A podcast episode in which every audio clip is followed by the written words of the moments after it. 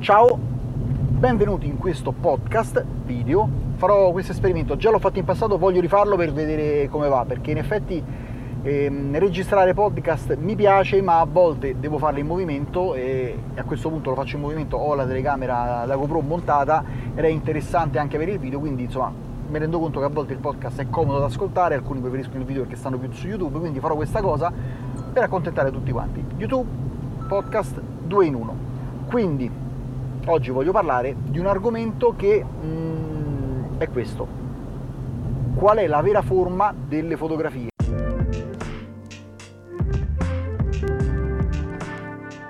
Questa cosa mi è venuta in mente ascoltando un video, de, vedendo un video di Alessio Bottiroli. Dico ascoltando perché i video di Alessio sono spesso una compagnia per me, li metto anche quando sto in macchina, quindi metto YouTube, poso il telefono e ascolto l'audio perché comunque sia spesso, perlomeno quando non parla di libri, è, è sufficiente anche ascoltarlo.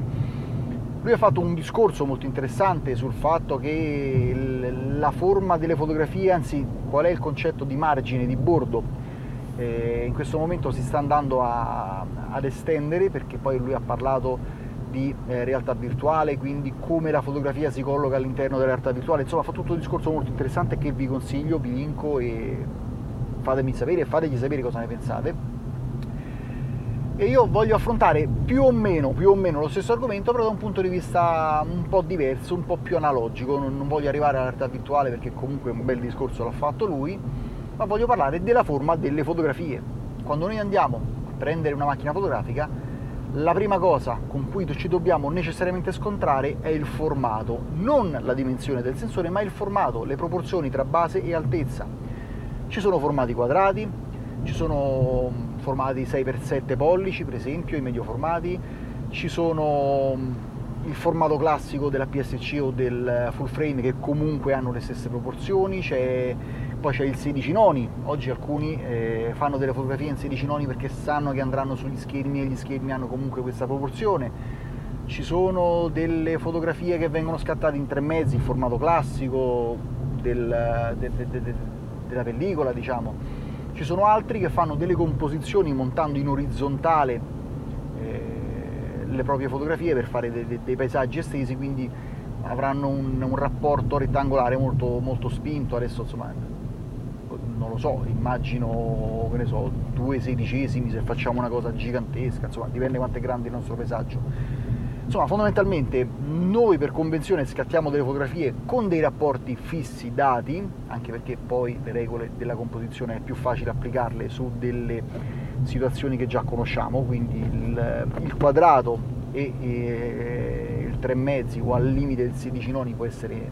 gestibile, altri formati un po' più sbilanciati potrebbe essere difficile eh, gestirli, soprattutto perché le macchine fotografiche nativamente non gestiscono questi formati, quindi dobbiamo noi immaginare la fotografia immaginando il futuro ritaglio. Però a volte anche per esigenze artistiche, d'espressione, per volontà,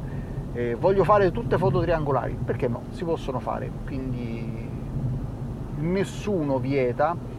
di, di, gestire la propria fotografia come meglio si crede. Non a caso, non a caso Sara Lando, vi invito a vedere insomma, il suo sito che ci sono anche degli esempi molto interessanti su questo, lei non si pone minimamente il problema perché poi spesso eh, stampa le proprie fotografie su dei supporti totalmente irregolari come dei, dei, dei pezzi di stoffa e le fotografie non hanno neanche un bordo definito perché comunque vengono eh, stampate con eh, la tecnica del cianotipo per esempio dove là è il pennello a dettare i bordi quindi il bordo è totalmente spennellato. Insomma parlo di Sara Lando perché lei è quella che lavora molto con i materiali ma in giro ci sono molti fotografi che, che, che usano questa tecnica e sfumano un po' i bordi poi quando si va nelle mostre ovvio che là eh, nel 99% dei casi abbiamo delle fotografie molto canoniche perché la fotografia è quella. E poi ci sono i, rigori, i rigoristi della fotografia, gli intransigenti quelli che dicono che alla fine le proporzioni sono quelle, la foto nasce in quel modo, il 35 mm è la vera fotografia, al massimo c'è il formato quadrato perché ha un retaggio vecchio del, di alcune medio formato, però parliamoci chiaro, le fotografie non hanno una forma. Se partiamo da, proprio da, da, dalla preistoria, eh, questo mi sembra lo dica anche Alessio, eh, l'uomo primitivo disegnava sulle pareti delle, delle grotte, de, sulle pareti su, della montagna, insomma sulla roccia, non avendo un bordo e disegnando a oltranza la scena, quindi le dimensioni variavano spesso.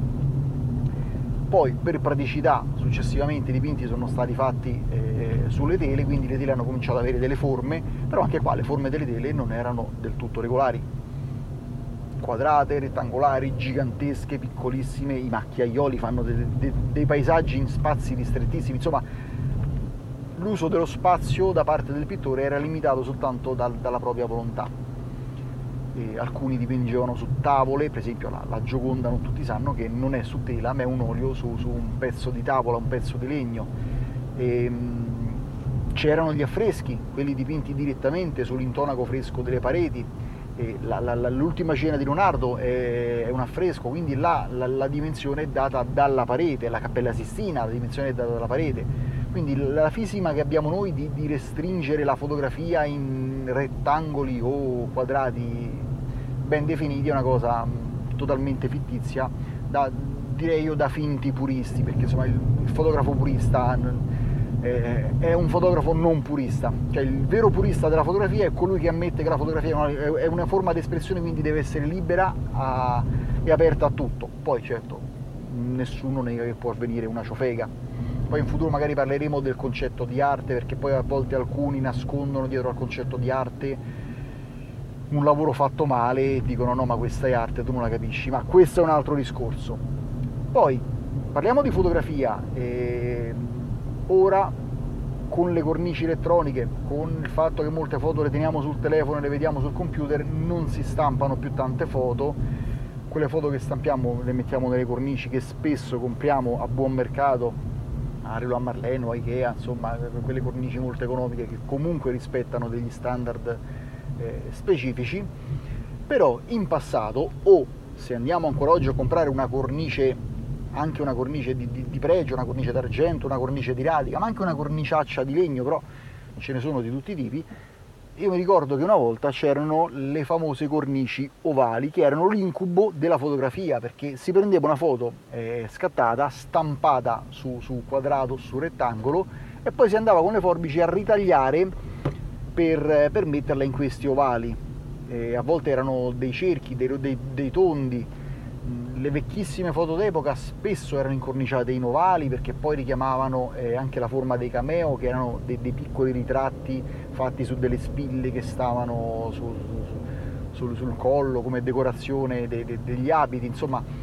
l'ovale non è una cosa così eh, anomala anche per la fotografia, quindi ricordiamoci perlomeno chi ha la mia età, insomma, chi, chi stampava e incorniciava le foto, quando una volta era normale anche ricevere per regalo una bella cornice, uno ci andava a incorniciare le fotografie e a volte queste cornici erano ovali, erano tonde, insomma, forme un po', un po', un po strane che ci costringevano anche a tagliare la foto,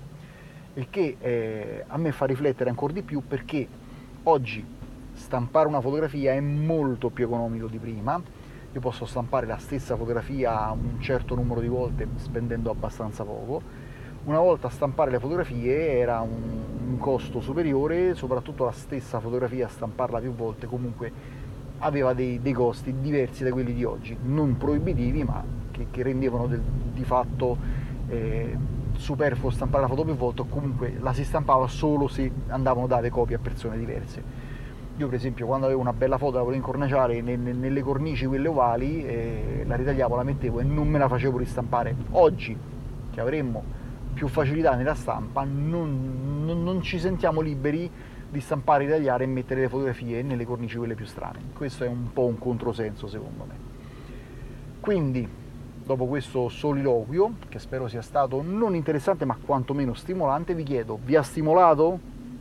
Voi Cosa ne pensate? Qual è secondo voi la vera forma di una fotografia? Fatemelo sapere, commentate il podcast su ehm, Substack se state ascoltando il podcast, lì c'è la sezione dei commenti libera aperta, oppure venite su YouTube, oppure se state su YouTube già ci state, commentate qui sotto, fatemi sapere cosa ne pensate. Oppure se proprio volete farmi sapere cosa ne pensate, ma non usate né uno né l'altro, non vi va di scrivere, io sto su Telegram, mi cercate su Telegram, Daniele Di Mauro oppure cercate il mio canale di DM Fotografia e là possiamo scambiarci delle opinioni. Vi saluto, ciao e alla prossima!